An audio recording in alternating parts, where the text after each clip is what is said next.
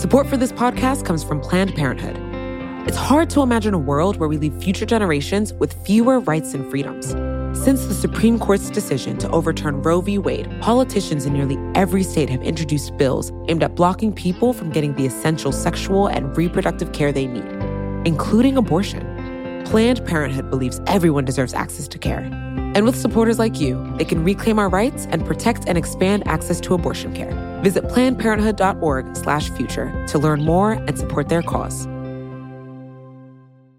Hi, we're Visible. We're the wireless company with nothing to hide. Seriously. Hidden fees? We don't have them. Annual contracts? Not our thing. Great wireless on just one line? Now that's more like it. Get unlimited 5G data powered by Verizon for just $25 a month. Taxes and fees included. That's right, $25 a month, every month. Sorry, hidden fees. We're just not that into you. Sometimes the choice is just Visible. Switch today at Visible.com. Rate with service on the Visible plan. For additional terms and network management practices, see Visible.com. Hello, and welcome to another episode of The Weeds. I'm Jonquilin Hill, and today I'm joined in the studio by my friend and my colleague, Fabiola Cineas. She covers race and policy here at Vox. Hi, Fabiola. Hi, JQ. Can I call you JQ on this? Of course. Okay, good. Today's episode is actually a conversation Fabiola had as part of a series exploring reparations in America. It originally ran last year on Vox Conversations, now called The Gray Area, and it was made possible with support from the Canopy Collective and the Robert Wood Johnson Foundation. The episode we're sharing today takes a step back and says, okay, what if reparations for Black people do happen? What would that implementation look like? What would it cost? Where would that money come from? And who would qualify? It's a fascinating deep dive and a great way to kick off Black History Month.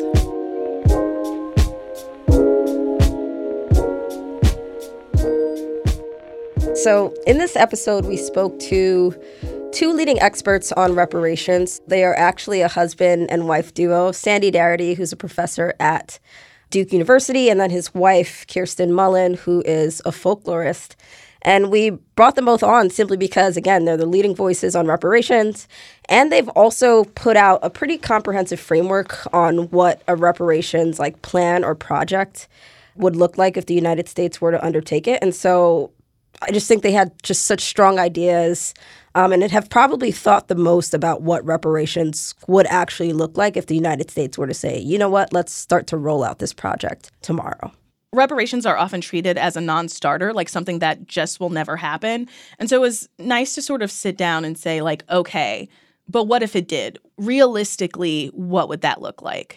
Exactly. And it feels like, again, like you said, if you say the word reparations, I feel like in some circles, right, it's something to make people laugh. It's something that people believe will never happen. It's something, that other people I've interviewed say it's time to stop talking about it. But again, I think Sandy and Kirsten are the two people who said, we're going to actually take the time to look at the decades and decades and decades of research, whether that was from economists or other historians, to kind of get a sense of just what the literature is out there already, but then adding more modern day stuff. So the fact that they were even able to take all that research and history and say, let's actually put a number on what reparations would cost. And that's why we named the episode 14 Trillion and No Mules, because they got to something that was so specific.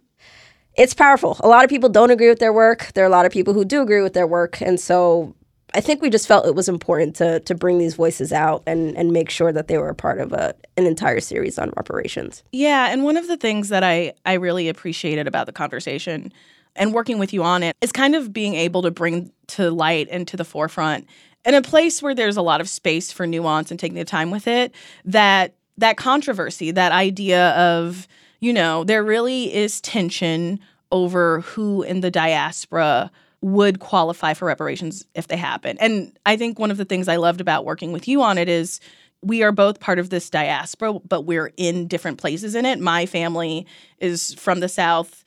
I'm descended from people who were enslaved. Your family is Haitian, which in and of itself has a very important place as far as the diaspora and just the fight for liberation goes. I think in the episode, I kind of get a little personal with Sandy and Kirsten, just basically saying, like, under their framework, I would not get reparations. You know, as a descendant of two Haitian parents who moved to the United States in the late 1970s, I would not be eligible for reparations because under their framework, you have to show that you have at least one ancestor who descended from someone who was enslaved in the United States. So I think that's like one of the main areas where a lot of people disagree with them because they're like, you know what, we got to pay attention to contributions. We got to look at how the slave trade was just intertwined with other countries, including and especially Haiti. And so those are other perspectives that are represented in other parts of the podcast. But yeah, the eligibility part is huge when it comes to what Sandy and Kirsten are articulating. But then also it just starts to make us think about these bigger questions of just like, what is blackness in America? Who is black enough? Like, who is black? And so not that this makes me feel like I'm not black, because to be honest, right, if the specific claim is people who are descended from those who were enslaved, if they, right, deserve to reap whatever riches and wealth were a result of the labor that was done as a result of slavery, then to me that argument is like as logical as it gets. I think that's one of the interesting parts about it, the fact that, you know, we sit in these very different parts. I mean, very different, I think, is a stretch, which I think kind of reveals, you know, my kind of thoughts on it all. But sitting in these different places in the diaspora and even coming to different conclusions, because I know you think, well, you know, it does make sense. And I do see that argument, although I think I often come to things from a more Pan-African lens because I think, okay, if redlining is happening, are they looking at where you're from? Or like, you know, if the police stop you, they're not necessarily wondering like, oh, are you the descendants of the enslaved? But depending on what the reparations are for, it does to a degree make sense for this specific group of people, of which I am a part of, to get reparations. And can I just say, it was very nice. I mean, this was something we sort of talked about in the production, but being able to produce this series, having you host it, and just being able to like look at the scholarship and seriously look at this, just it was very refreshing. I think too often Black scholarship and scholarship about Black people is not taken seriously, and it was just nice to be able to do that, to have the platform and the tools to have that conversation. Yeah, I feel like in a lot of ways reparations still is in this place, but we're talking about reparations more. And again, that's why it was just so fun to be able to put this series together. And I'm glad that we're bringing it back for Black History Month. Why not? Enjoy listening. Reparations is about a debt that the federal government owes to all Black American descendants of U.S. slavery. As a consequence of the failure to provide the 40-acre land grants. It involves the historic acknowledgement of historic wrong and a recognition that the injury continues. Literally, there is no reparations in the form of the payout of money that can undo what has been done. I think apologies don't mean anything whatsoever. I mean, apologies are the easiest thing in the world. This is returning what was taken from a people.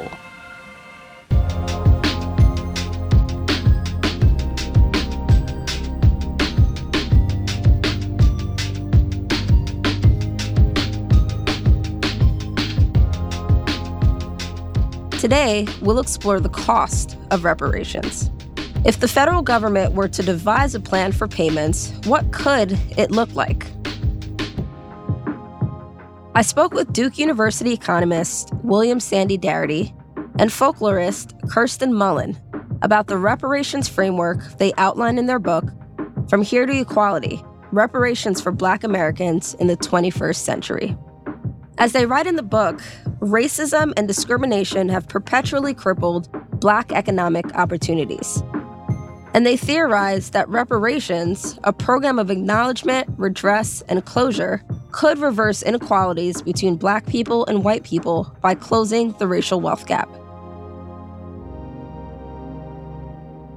Their framework is comprehensive, and it unearths long-standing tensions.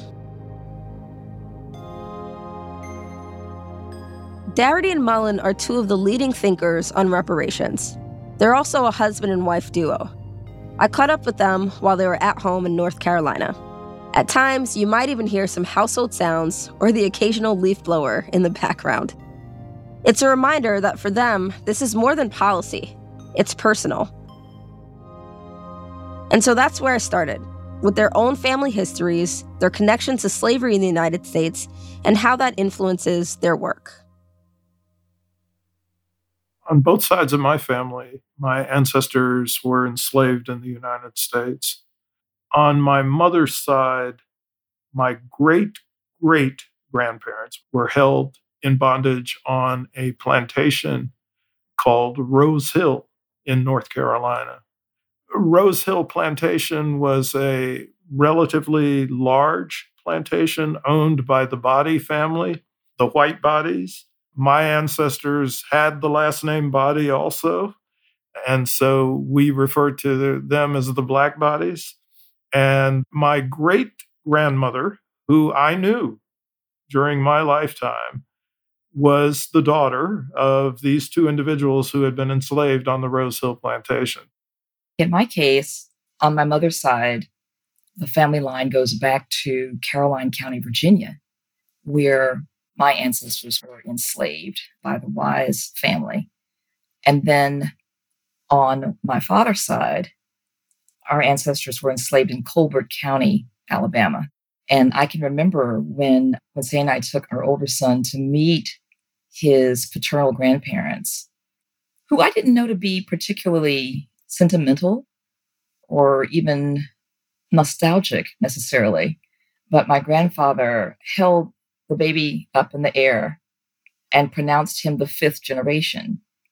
And I didn't immediately know what he was talking about. But it was on his mind that he was the fifth generation born free. I think on both sides of our family, Sandy's and mine, in terms of how we came to know what we know. Both of our children were given the assignment to interview their oldest living relatives and learn as much as they could about their family's genealogy and how they came to be where they were. And they were very garrulous and very animated, talking to him about what they knew and going back each generation. And then suddenly they just got silent. And that's all we know. We can't share anything. We don't know anything else. Huh. And I thought, well, this is odd. To come to, it's like a little brick wall, that they seem to be hitting. But I had heard some stories about relatives farther back, and I wanted them to share that with our son so that he could do well on his paper for school. But they were very reluctant on both sides to share what they knew because they were running headlong into family members who were the sons and daughters of the white people who had owned us.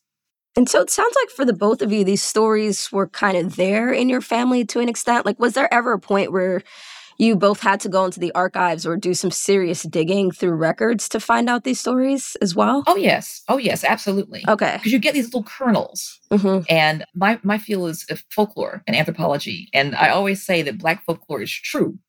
There may be some details around the edges that need to be researched, but so often the big picture, the stories that have been passed down across generations are almost always true. Mm.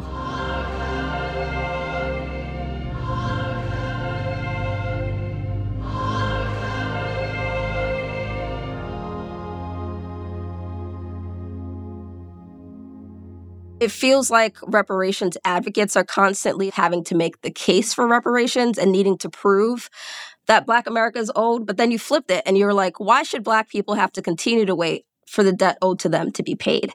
Talk a little bit about why we should be reframing the question. I think we've thought for at least 30 years, I'll say, that there is an obligation that the United States government has to its Black American citizens who were descendants of persons who were enslaved here.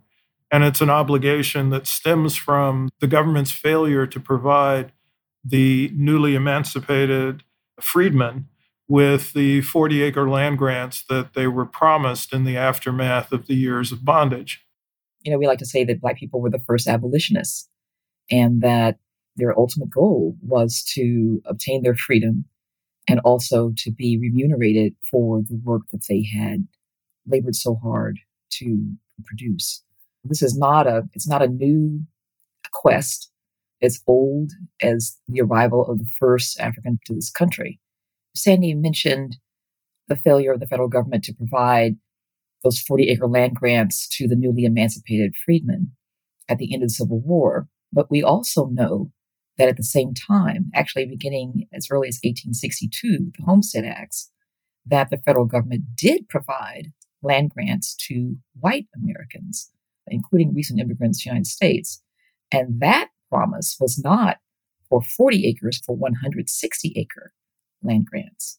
And this is a policy that was carried out, in fact, by the federal government. We have learned recently that the last such patent was completed in 1980 in Alaska. So this was over 100-year-long commitment that the federal government made. You have these families that have the capacity, as a consequence of this free equity from the federal government, to pass on not only the profits from that land, but the land itself to their children. We know that 1.5 million white households received those land grants in the Western Territories, which translates to about 45 million living white Americans today who are still reaping the benefits of this single federal policy. And when you talk about compensating Black Americans, are we talking about compensating them just for slavery, or are we also talking about Jim Crow and specific acts of racial terror that could have happened in the 1900s, for example? We're actually thinking about the full panoply of atrocities and how they have wound down to the present moment to create this kind of disparity in wealth between Blacks and whites. Yes, it's the effects of slavery. It's the effects of the Jim Crow period of legal segregation. It's the effects of 100 massacres that were conducted during that period of time by white terrorists that resulted in the loss of Black lives and the seizure and theft of Black property. It's a consequence of the 20th century emphasis on home ownership that was applied discriminatorily under both the New Deal legislation and the GI Bill, resulting in a significant advantage in home ownership for white Americans in comparison with Black Americans. I mean, you're probably aware of a number of groups that are attempting to focus on some specific harm, some specific atrocity that took place. And we think that these absolutely should be pursued, but they're different and separate from the racial wealth gap and its elimination. Why are you focusing on the racial wealth gap in this context? I mean, part of this is about what wealth will do for funds. What is the significance of wealth? And I think it's important to distinguish between wealth and income. Wealth can take the place of income, but income cannot take the place of wealth. You know, we think of income as, you know, one's earning. It's a consequence of actions. It's a consequence of work, you know, time spent producing services or materials for a fixed fee. Wealth, on the other hand, is a stock of assets. These are things that are happening while you're sleeping. Interest that's being earned on investments, on trust accounts, or you're receiving rents, or you're receiving mortgage payments from some other individual for property that you own or control. Wealth is the thing that gives individuals a reserve, a cushion. Wealth is the thing that makes it possible for you to move into a neighborhood with high amenities, to put your kids in private, primary, secondary schools, elite colleges, if you choose. Wealth is the thing that makes it possible for individuals to obtain high-quality medical care or legal counsel. Wealth is the thing that allows you, if you choose, to participate in the political process. We know that it's really important in this country to not only vote, but if you're able to also support the political process financially. But not everybody can afford to do that. You know, it's mostly people who have wealth who have this opportunity to participate in our political life in this way. And what about the research that shows that the racial wealth gap is about the upper classes, that most of each group's wealth is concentrated within the upper classes? And so reparations might not overall address the racial wealth gap among all classes of people. Well, it's bad research. 25%. of white households have a net worth in excess of $1 million. And this is only true for about 4% of black households. If you were to examine the white households that are at the lowest end of the income distribution, those that are in the bottom quintile, or what we refer to as the bottom 20% of the income distribution, they actually have a higher median level of wealth than all Black American households combined. So the differential in wealth resides all along the class structure. And relatedly, should there be a cap, an income cap on reparations? Like, should the wealthiest Black Americans who would be eligible for reparations, should they be in the group of people able to get reparations? You know, this is not a poverty relief program. Reparations is about a debt that the federal government owes to all Black American descendants of U.S. slavery. When you think about reparations payments that have been made in the past, internationally, but also domestically, they didn't say, oh, this person is too wealthy to receive reparations. So no, Oprah Winfrey, Michael Jordan, all these people would absolutely be eligible for reparations. Now, they could decide that they did not want to accept them if they chose, but they should not be excluded from reparations. And, you know, they could make the decision to take their reparations payments and use them for whatever purpose they have in mind. One possibility would be to make a donation to the charitable organization that they prefer to support. In your reparations framework, you've arrived at about $840,000 for each eligible Black household. How did you arrive at this number? We calculated that number on the basis of the estimate of the difference in average wealth between Black and white households that's reported in the 2019 Survey of Consumer Finances, which is the most recent survey that was taken to provide information about household net worth. We arrived at the figure of $840,900, which is the exact difference between white average household net worth and Black average household net worth. If you multiply that figure across the total number of Black households, that differential, that gives you a figure in the vicinity of $14 trillion. And how much is that individually per person? So we estimate that it's somewhere between $330,000 to $350,000 per person, eligible Black American recipient. And what about age? Like, are we considering this for people who are 18 and up or just anyone? The idea is that everyone who meets the criteria for eligibility would receive the funds, but certainly individuals who are minors, those funds could be held in trust for them until they reach the age of maturity. And how should the United States finance reparations? What proposals seem the most plausible to the both of you? Well, when you look at what's happened just recently within the pandemic, the relief payments that were made, the U.S. government simply made the decision that it would pay to assist Americans struggling with this pandemic. Taxes didn't go up. Initially, inflation did not occur. I think there may be an argument to be made that, you know, inflation has more to do with what has happened subsequently with supply chain problems related to the pandemic in part. Or if you look at, you know, when the federal government bailed out the banks and other financial institutions, that didn't cause taxes to go up either. I mean, there's several options for paying the debt. You could direct the Federal Reserve to pay. You could direct the Treasury to pay. But because ours is a sovereign government, you don't necessarily have to tax to pay a debt. And the debt person is talking about is the debt that is owed to Black American descendants of U.S. slavery as a consequence of the failure to provide the 40 acre land grants to the newly emancipated in the aftermath of the Civil War. What will happen when you have a new expenditure that is not supported directly by additional taxation is you increase the deficit, but you do not necessarily increase the national debt. In our book, From Here to Equality, in the final chapter, we actually talk about inflation as being the fundamental barrier to any new federal expenditures. And we talk about ways in which the reparations plan could be structured to minimize the inflation risk. We suggest that the payments could be spread out over multiple years. We say in the book that we wouldn't want it to be any longer than a decade, but that would reduce the amount of expenditure that's associated with the reparations plan in any given year. We also say that you could provide the payments in the form of less liquid assets.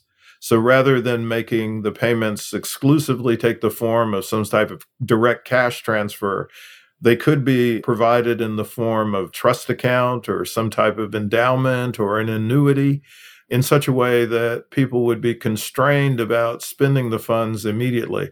But I think that the argument that a reparations plan would be inflationary is really an argument that presumes certain ways in which the plan would be executed, and also that the individual recipients would not do any significant amount of savings out of the funds. So I want to move on to this vision that I mentioned earlier about the reparations program that you all outlined. And you have this powerful acronym, ARC, which stands for Acknowledgement, Redress, and Closure. What do these words mean individually, and how do they each work together?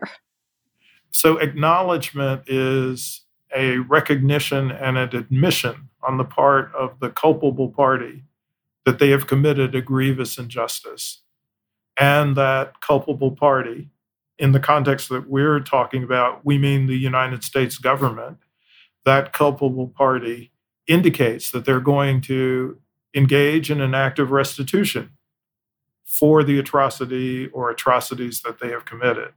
What would a formal apology from the United States government look like? Is that Biden just getting on a mic somewhere and saying we're sorry for slavery? Or just like, what would even an apology from the United States government look like?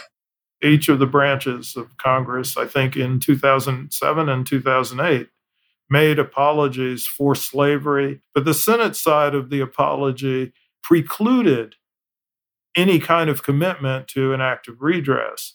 The apology that we have in mind is one that would come from the United States Congress, and it would come with a specific outline of the atrocities that the United States government is responsible for, as well as a commitment to do something about that in the form of compensation. And were there just like a clause that said that? Oh, yes. Yeah. Like, although we're apologizing, we're not providing redress. Yeah. Absolutely. That's correct. Yeah, there's an explicit clause in the Senate's apology to that effect. Yeah. So then what would redress look like under your plan? So it could be one of two things. It could, and they're not necessarily mutually exclusive. It could be restitution, or it could be atonement. The complication with restitution, however, is that you're talking about restoring the survivors to the condition that they were in before the injustices took place. And this is not really possible to attain. Not only that, but many, many, many of the people who have been harmed have gone on. They are deceased, long deceased. But what one can do is to look at the people who are still living this legacy. As Sandy talked about, how the people who have borne the brunt of these three different epochs, period of enslavement, nearly 100 years of legal segregation or white terror campaigns, and the present moment where we're seeing police-involved shootings of unarmed Black women and men. Huge numbers, disproportionate numbers of mass incarceration, discrimination in education, discrimination in employment, in housing, in labor. I mean, basically, you're talking about the material means for full citizenship rights. Giving Black American descendants of U.S. slavery the wherewithal, finally, to step into their roles as full-fledged American citizens. This has never happened. And did you both also consider the idea of like going to each family that's been harmed and asking them what they want on an individual level? Like, what would be the issue with going to each individual family and saying, what is it that you want? What do you feel would be sufficient to address the harms that America has committed against your ancestors and you present day? I think you would get 40 million different answers, right, wouldn't you? I mean, that would be an endless task. We'd be the next millennium collecting all those stories. Yeah. But I think that there are ways in which you could assess what the majority perspective is about what's desired. And I'm pretty much convinced that among those Black Americans who endorse reparations, they primarily would like direct payments to be made to them so that they would have full discretion over the use of the resources. Now, that clearly is not a universal position, but I think that that is the predominant consensus around what reparations ought to look like. You know, and our rationale for that comes from our studying reparations efforts around the world that were successful. When you look at the victims of the Holocaust, a large percentage of those reparations funds went to individuals and the estates of the individuals who had been harmed by the Holocaust. And so finally, with closure, what does closure mean in this reparations program? So closure means a settling of accounts that the culpable party, in this case, the United States government, and the community that merits redress, in this case, Black American descendants of U.S. slavery, reach a mutual agreement that the bill has been met, that the debt has been paid. And this means, in turn, that the community meriting redress does not make any further claims on the United States government for compensation unless, and this is a critical unless there is a renewal of the atrocities or a new type of atrocity that takes place.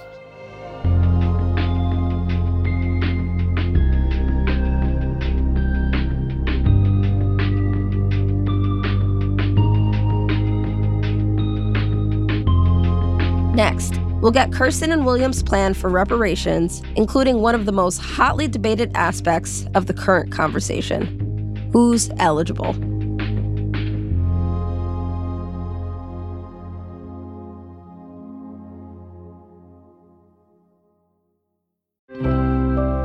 Support for this podcast comes from Planned Parenthood. Your body is your own. That's why Planned Parenthood is committed to ensuring that everyone has the information and resources they need to make their own decisions about their bodies, including abortion care. Today, lawmakers who oppose abortion are challenging Planned Parenthood. Affordable, high-quality, basic health care for more than 2 million people is at stake. Planned Parenthood believes that health care is a basic human right. That's why they fight every day to push for common-sense policies that protect our right to control our own bodies. They also work tirelessly to oppose the onslaught of new policies aimed at interfering with personal decisions best left to patients and their doctors. They won't give up, and they won't back down. You can join Planned Parenthood in the fight to help make sure that the next generation can decide their own futures. The organization needs your support now more than ever. With supporters like you, they can reclaim our rights and protect and expand access to abortion care. Visit PlannedParenthood.org/future to learn more and support their cause. Support for this podcast comes from Planned Parenthood. Your body is your own. That's why Planned Parenthood is committed to ensuring that everyone has the information and resources they need to make their own decisions about their bodies, including abortion care. Today, lawmakers who oppose abortion are challenging Planned Parenthood. Affordable, high-quality, basic health care for more than 2 million people is at stake. Planned Parenthood believes that health care is a basic human right. That's why they fight every day to push for common-sense policies that protect our right to control our own bodies. They also work tirelessly to oppose the onslaught of new policies aimed at interfering with personal decisions best left to patients and their doctors. They won't give up, and they won't back down. You can join Planned Parenthood in the fight to help make sure that the next generation can decide their own futures. The organization needs your support now more than ever. With supporters like you, they can reclaim our rights and protect and expand access to abortion care. Visit PlannedParenthood.org/future to learn more and support their cause.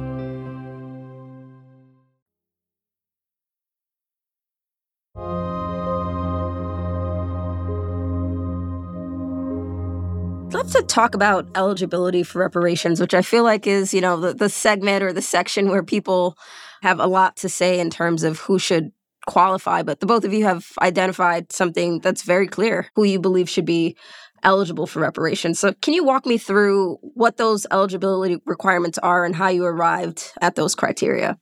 So there are two criteria that we use. One is that these are individuals who can demonstrate that they are descended from at least one person who was enslaved in the United States. But the second criteria, and both would need to be in place, is that these are individuals who have self-identified as Black, African American, Negro, or Afro American for at least 12 years prior to the enactment of a reparations program or the passage of legislation to put such a program in place. And why the 12 years? That's always been my question, what I've wondered. So we initially were thinking about 10 years, but it's actually the length of two senatorial terms. Mm. And why do you believe the person has to self-identify as Black? Our concern is that you have some significant number of people who are living as white Americans who could probably demonstrate that they have an ancestor who was enslaved in the United States. And we are concerned that individuals who are living as white should not be eligible to receive reparations. We have the 12-year condition in because we don't want people to suddenly declare that they're Black once they know that reparations is something that is potentially going to be available to them. We don't want people to be Black by convenience. So that's why we have both of those conditions in place. Yeah, and we've certainly seen that happening a lot, I think, in pop culture as well, just people kind of jumping into Blackness when it's convenient for them. So I think that's interesting. So my next question is just about genealogical research and just the time it would take for people to do this research. And do people have the means to do this, especially when we consider the census? The 2020 census continued the longstanding trend of undercounting Black people. So how can we help people and make sure we don't leave people out? So every day there are more finding aids being created and placed online. Just in the last 6 months, the entire Freedmen's Bureau records have been placed online. But one of the provisions that we call for is the creation of a federal agency that provides genealogical research at no cost to individuals who are attempting to make their claim for eligibility. But yes, we understand that it's a time-consuming process. But the tools that are being utilized today are much more sophisticated and effective, especially because many, many, many more records, like all the Black newspapers now, are available and searchable online. And why do you think this is being met with so much criticism or just people saying that your idea of eligibility is too narrow and leaves out people who have been living under white American supremacist violence for decades and their families, have been here for generations? Why can't they be included as well, especially if we're thinking about the racial wealth gap? Well, actually, there aren't that many Black Americans whose families have been here for multiple generations who are not connected in some way to being descendants of persons who were enslaved here. But I think our point of view is Black people virtually anywhere across the diaspora have a claim for reparations, but not necessarily on the United States government. Haiti and Haitians have a claim on France. Perversely, France extracted reparations from Haiti. We think all of those monies should go back to Haiti with interest, perhaps in addition to other compensation that's due to Haiti. The countries of the Caribbean that were former British colonies through CARICOM have been seeking restitution from the United Kingdom. And they've been very directive about that. And they have not included Black American descendants of U.S. slavery in their claim, nor should they. But simultaneously, then there should not be an expectation that Blacks from the Caribbean should be included in a claim that's being made by Black American descendants of U.S. slavery. We're talking about a group of people who voluntarily migrated to the United States, comparing them to folks who were forced here in shackles.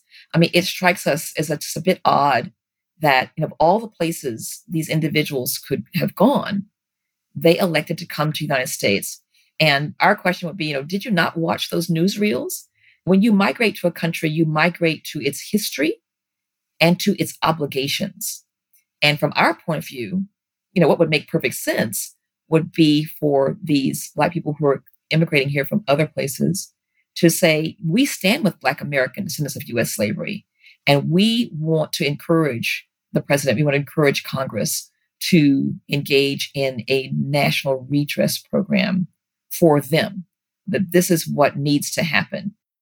So my family did immigrate to the United States from Haiti in the 1960s. I want to say late 60s is when some of my aunts and uncles came over. My parents themselves came in the late 70s. And so I was having this discussion with my brother some weeks ago, and he's like, dang, I just read somewhere that like the claim for reparations is for like people who are descendants of slavery in the United States. And I was kind of the one telling him, like, doesn't that sound right to you? Like, isn't that fair? What I want to articulate is the feeling of there's a struggle that's happening across continents, across borders. The producer of the series, Jonquilin, is descended from Black people who were enslaved in America, and we were having this conversation. She wonders, why wouldn't all Black people here make this claim? And she mentioned this sentiment that because our struggles are bound together, shouldn't we try to be more expansive? And almost it feels like, right, when you're born into a country of immigrant parents, it's almost like you grow up feeling like an outcast. For example, for me, I'm a race reporter. I write about race in the United States, and it's just fascinating to write about this, but then also kind of realize, like, yes, this is my story, but also this is not exactly my story when I think about the history and write about it. Yeah. I mean, you can think about all of these groups coming forward and making progress simultaneously, side by side, strengthening each other, drawing courage and, you know, deep compassion from each other. But our stories are not identical. There's richness in our separate histories. And I think it's really important, especially given the work that you're doing, to hold up those stories. You're far too young to have been around when there was an international push to put whatever kind of pressure to bear that you could to end apartheid in South Africa. I was a college student at the time, and I joined a group called the African Liberation Support Committee. The marchers demonstrated in front of the Portuguese embassy as a protest against that government's colonial domination of Angola, Guinea-Bissau, and Mozambique. In front of the South African embassy and the Rhodesian Information Center, because of their racist minority regimes which rule over the Black majority population. And here, in front of the U.S. State Department, to protest this country's trade agreements with South Africa and importation of Rhodesian chrome ore, despite a United Nations embargo against it. We were marching, we were writing letters. So there's definitely a precedent for Black American descendants of U.S. slavery, like myself, pushing for the end of apartheid in South Africa, which really had nothing to do with me personally, but I was personally offended by what was happening to those Black people. But I think that same kind of solidarity enacted on behalf of Black American descendants of U.S. slavery would be one of the most incredible things to create unity, to create, you know, more occasions for folk to delve into each other's history. It only is divisive if we decide that that's what we're going to be engaged in. I do want to respond to your point, Kirsten, about kind of people seeing news stories and seeing what's happening in the United States and still making the choice to come. I do want to point out, like, if again, the example of Haiti, right? We have the U.S. occupation of Haiti starting as early as 1915. I don't know. I feel like it's safe to say that in many cases for people leaving certain countries, maybe there isn't so much as like a free choice as opposed to something that you have to do to survive. We can talk about the pressure to migrate. And we can identify many cases in the modern world where people are forced immigrants or forced migrants. But what is somewhat different is, to some degree, they frequently have some options about where to go, even if they have to leave their home country. Whereas in the context of the transatlantic slave trade, there was no discretion on either side of the process. That does raise the question as to why people might choose to migrate to a blatantly racist country if they are Black. And so there must be some perception that there's some benefit to them for coming here that would more than offset their potential exposure to racism. So I want to get into another aspect of the conversation that's happening among the African diaspora in America. At one point, the group ADOS, American Descendants of Slavery, aligned with your work. The group's been called xenophobic and anti-immigrant by critics. So what is your relationship to ADOS, and what do you make of the broader ADOS movement that has emerged in the past few years? Well, I think that there's at least a couple of things that we think resonate well that emerged from the ADOS movement, at least initially. The first is the view that out of multiple diasporic communities, Black Americans whose ancestors were enslaved in the United States are their own unique cultural and national community. And then the second thing is that reparations from the United States government should target that community specifically. So on those two points, I think there's no inconsistency with the positions that have been taken by individuals who align themselves with ADOS. We depart from the anti-immigrant rhetoric that some people in the ADOS movement have adopted. And I think there has been somewhat of a tendency to conflate the ADOS movement overall with a subset of individuals who espouse those kinds of positions.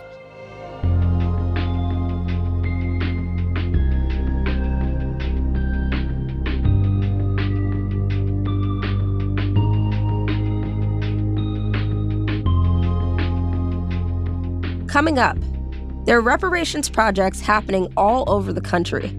But are these efforts enough to pay the debt that's owed?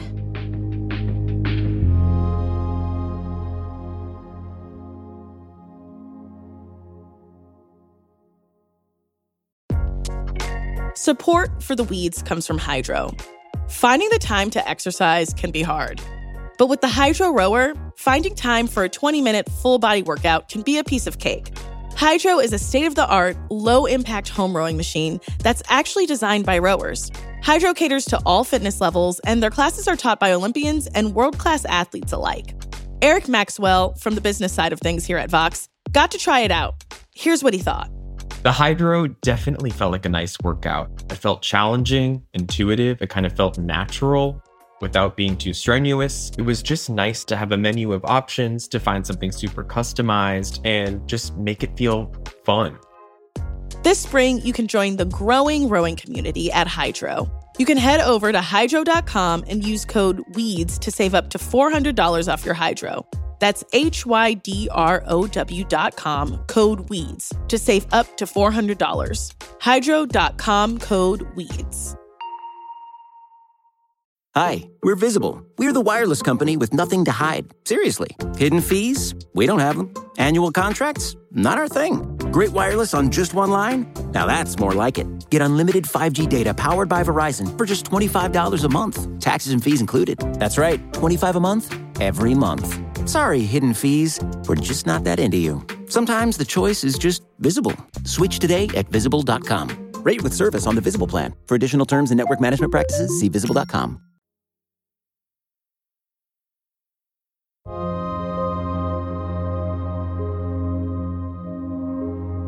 You've been vocal in your criticism of the smaller reparations projects happening around the country. I think of what's underway in Evanston, Illinois, or at colleges and universities like Georgetown University, for example. Why do you think it's ineffective to focus on individual perpetrators and smaller institutions, or what you call piecemeal reparations? Let's take, for example, this piecemeal project in Evanston, Illinois. Evanston, Illinois is a suburb on Chicago's north side lakefront. It's the home of Northwestern University. About 16% of its 75,000 residents are Black. This week, the Evanston City Council voted 8-1 to begin to make good on its promise to spend $10 million in reparations over 10 years.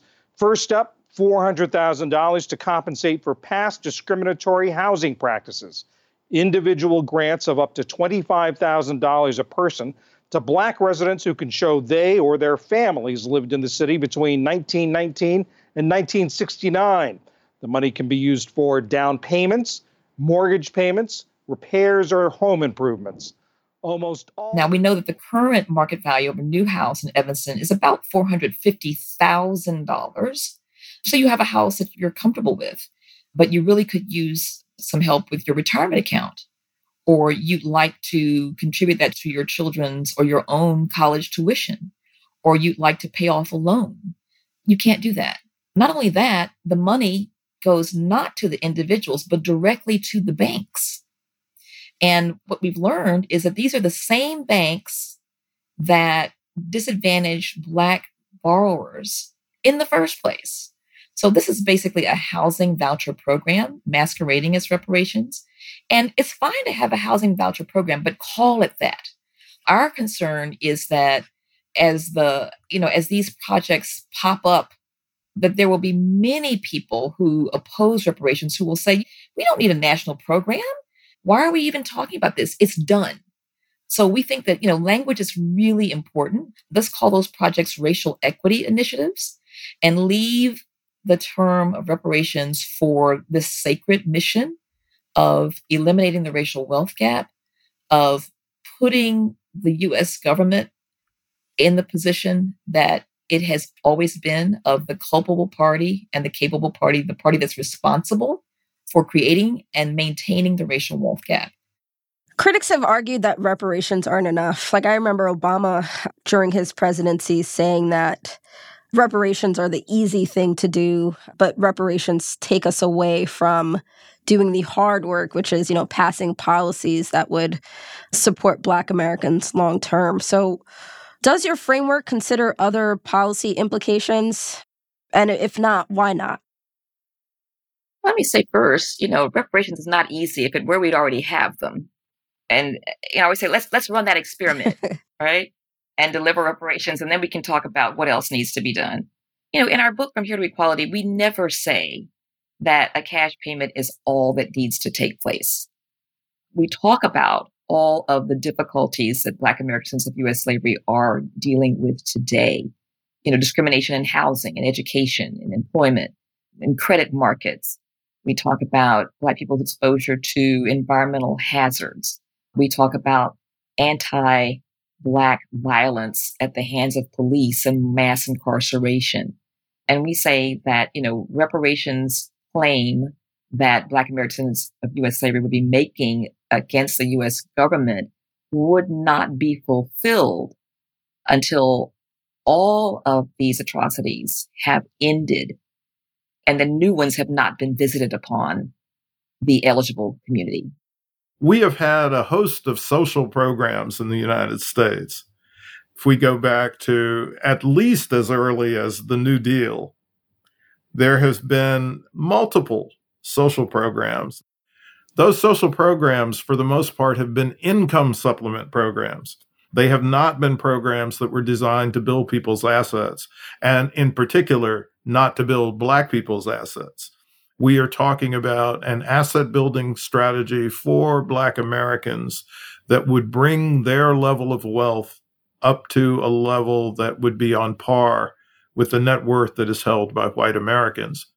So, as the two of you have outlined for us today, you have a very comprehensive vision of what a reparations program could look like and why we need reparations. So I'm curious, what are you still trying to figure out about reparations? Are there any big questions that the both of you are still grappling with as the experts?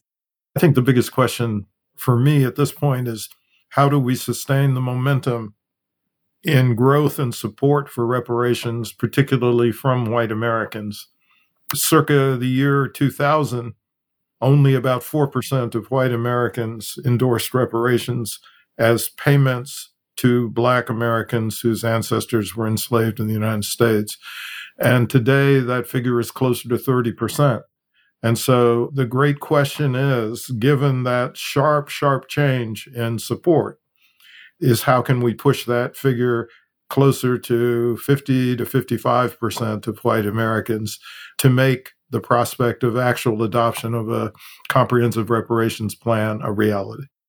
This is the moment, I think, for a lot of young people today. This is another opportunity to stand up and be counted, to lobby and petition Congress, to talk to people in your formal and informal communities, your family, your classes, the people that you work with, but also your book club, your artisanal beer collective, your ultimate Frisbee group. And I just want to encourage your listeners to embrace this moment. Kirsten and William, thank you so much for being with us today. Thanks for the opportunity to discuss these important issues. Thanks for talking with us.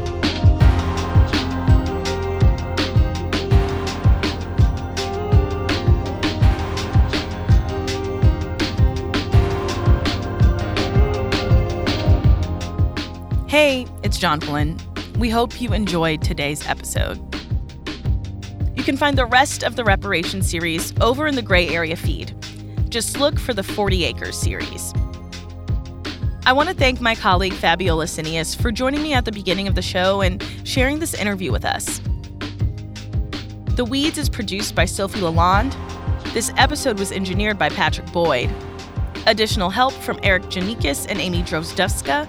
And A.M. Hall is our editorial director. The Weeds is part of the Vox Media Podcast Network.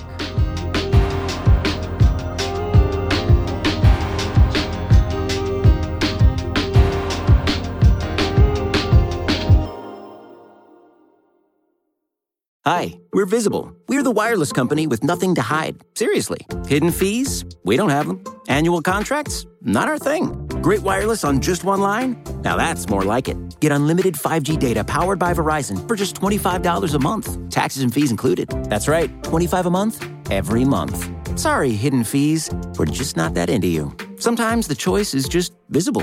Switch today at Visible.com. Rate with service on the Visible plan. For additional terms and network management practices, see Visible.com.